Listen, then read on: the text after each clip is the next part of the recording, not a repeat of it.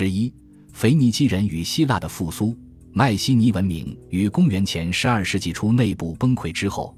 埃维亚人和腓尼基人在地中海以东地区有着一段长长的共同的历史。看起来，黎凡特商人在让经历了几个世纪的与世隔绝与默默无闻的希腊居民同近东地区重新取得联系这件事上出力甚多。作为青铜器时代末期普遍出现的地区性崩溃现象的一部分。迈锡尼文明于公元前十二世纪初内部崩溃之后，希腊地区人口锐减，据估计损失在百分之七十五左右。此外，当地居民抛弃了高度发达的移民点，遗忘了许多被我们当作与文明生活相关的特有风格、纪念性的建筑、造型艺术，甚至就连写作能力也已丧失，与外部世界的接触几乎中断。然而，到了公元前十世纪的时候，一场悄无声息的革命在考古学记录中初露端倪，在埃维亚岛的勒夫坎第一民区，在经常作为当地居民陪葬品的陶器和人工制品中，有了一个惊人的发现：排列在八十六号陵墓女性墓主人身边的物品为镀金发髻和医用别针，以及其他青铜物件。它那泛白易碎。套着九个不同样式的金戒指的指骨放在一个做工精细的镀金青铜板上，尽管人们一致认定这些奢侈品来自近东地区，但对于他们是如何抵达这里的尚有争议。埃维亚人是这一时期仅有的具有足够忠诚及长途贸易经验的希腊人，但并无迹象表明他们参与了当时与近东的商业活动。腓尼基人将这些商品带给希腊人的说法似乎合理的多，至少从公元前十四世纪起，他们就不断参与爱琴海地区的贸易活动。他们对资源贫乏的希腊人产生兴趣，可能是基于这样一个事实：埃维亚依靠希腊境内成功的区域性贸易网络，远比其他居民点富有。近东地区对埃维亚陶器的需求似乎也在不断增长。这也是腓尼基人想要控制的一个市场。与此同时，从近东流入希腊的商品数量也在不断增长，特别是随着新建成的希腊公共机构，如神庙和宗教圣殿，一起安排从近东地区进口高级贡品，希腊陶器的出口规模亦在不断扩大。到公元前九世纪末的时候，埃维亚人无疑已经参与到横跨地中海的运输业中。来自叙利亚北部沿海的贸易点及奥隆特斯河口附近的阿尔米纳的考古学证据表明，腓尼基人和埃维亚人曾在这个很可能由土著人控制的移民点共同居住并进行过贸易。越来越多的学者亦认为，腓尼基人与希腊人一道参加了埃维亚岛以外地区的联合商业冒险活动。一个尤为令人感兴趣的例子是科林斯城。该城所出产陶器的造型明显受到东方化的影响，在这一时期，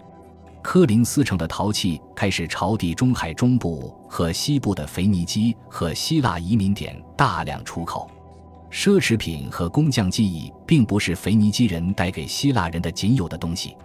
尽管腓尼基人是来做生意的，并未在文化方面给希腊人带来更多的教导，但希腊文学作品、语言。宗教仪式和艺术的许多方面均明显受到近东地区的重大影响，其中最重要的可能要数希腊字母。腓尼基字母拼音的主要优点在于它可以通过死记硬背的方式来掌握。首个希腊字母的创造者就是通过这种方式掌握了腓尼基字母拼音的。希腊文字的首个样本是刻在陶器碎片上的，该陶器碎片来自埃维亚岛的勒夫坎地。其年代可追溯到公元前八世纪的第二个二十五年。绝大多数学者一致认为，这一手记是腓尼基字母的改写版本。希腊人借用腓尼基语所创造的词语，比布鲁斯、德尔托斯、拜索斯、萨寇斯、高洛斯、梅科隆、蒂塔诺斯、乔普萨姆、哈尔佩、马查，在某些程度上显示了这种改写版腓尼基文字所涉及的范围。可想而知。许多最重要的与海上贸易有关的腓尼基新事物，如有息贷款、海上保险、商业投机、联合融资、储蓄业务，可能还有度量衡，都为希腊人所接受。腓尼基人因此成了令近东的先进文化与经济得以传播到希腊地区的桥梁。他们不仅为今后的合作打下了基础，也为腓尼基人与希腊人之间难以根除的冲突埋下了伏笔。然而，随着希腊人的商业活动变得越来越频繁，希腊人与那些腓尼基人的成就越来越密不可分。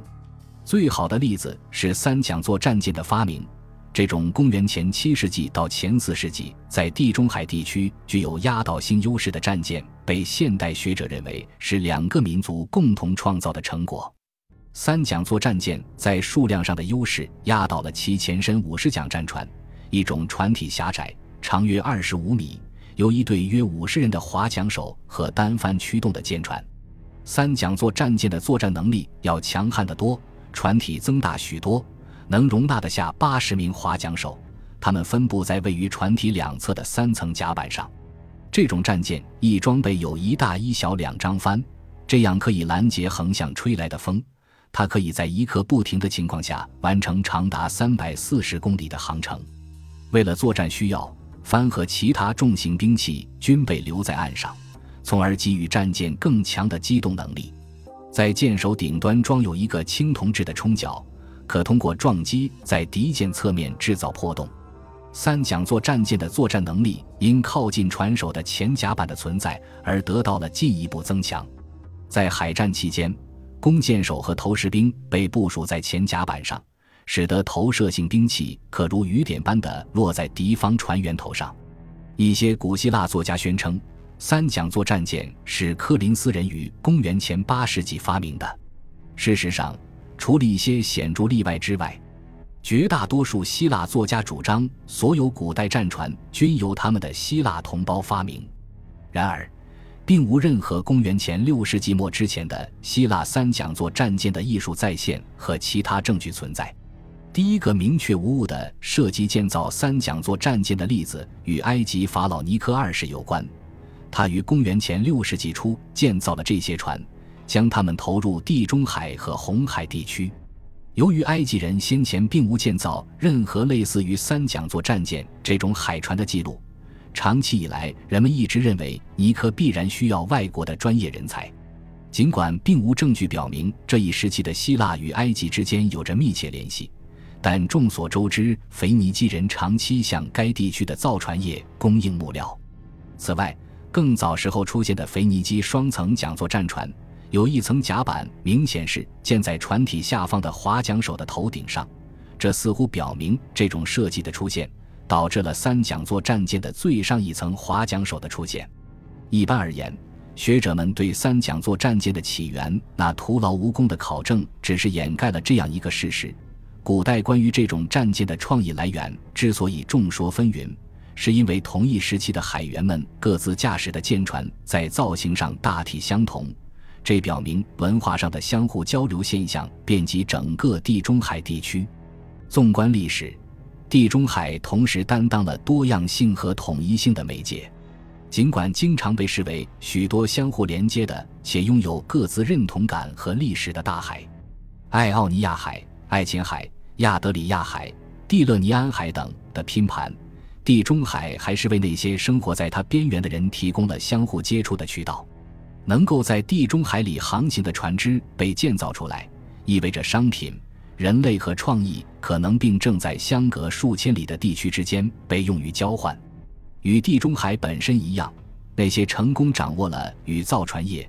航海学相关的复杂工艺和技术的人，不仅扮演了文化交流和融合的媒介的角色，还担当了文化差异的象征。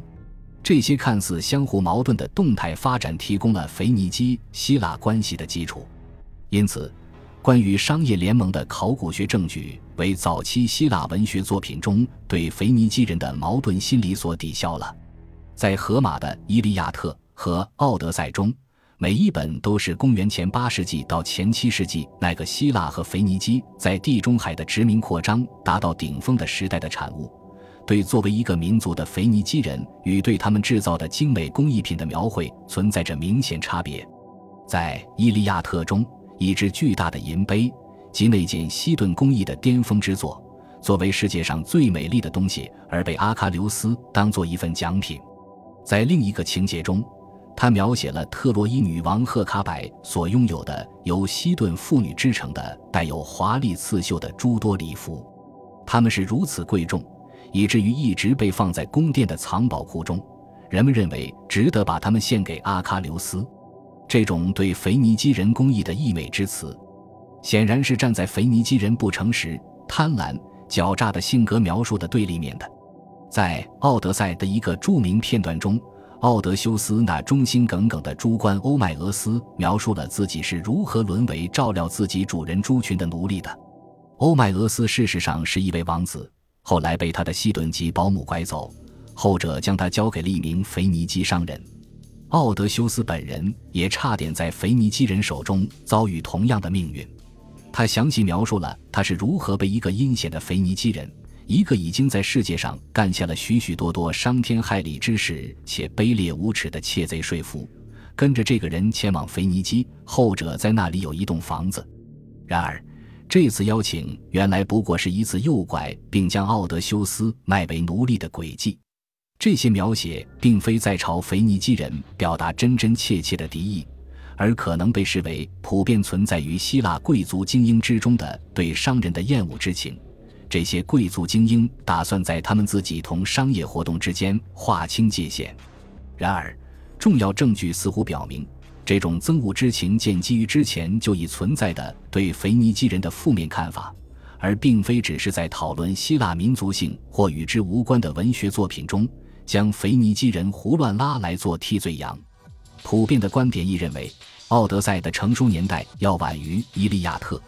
这可能表明，由于双方的商业竞争日益激烈，希腊人对腓尼基人的态度变得更加强硬。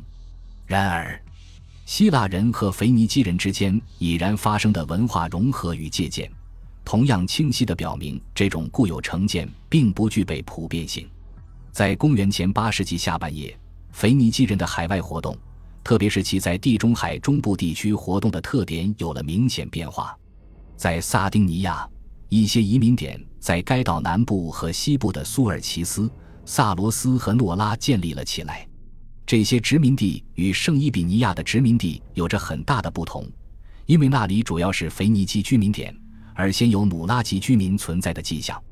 他们与那些腓尼基人设于海岛、海角。半岛上的根据地的地形特征一致，该岛拥有两座天然海港，使用时不受风向的影响。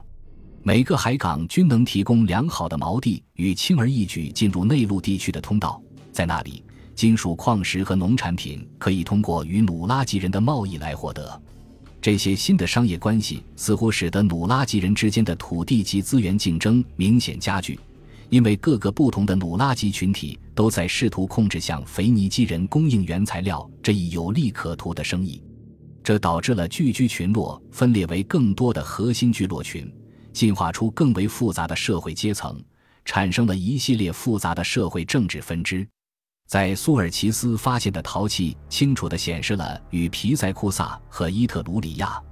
可能也与埃维亚人有合作的贸易活动。是这些早期的腓尼基殖民地经济生活的重要方面。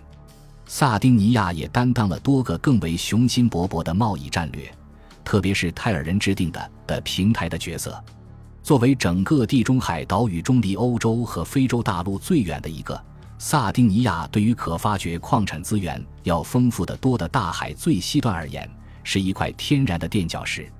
实际上，在公元前八世纪。位于西班牙西南部维尔瓦的腓尼基商业中心一直在接收来自萨丁尼亚的货物。本集播放完毕，感谢您的收听，喜欢请订阅加关注，主页有更多精彩内容。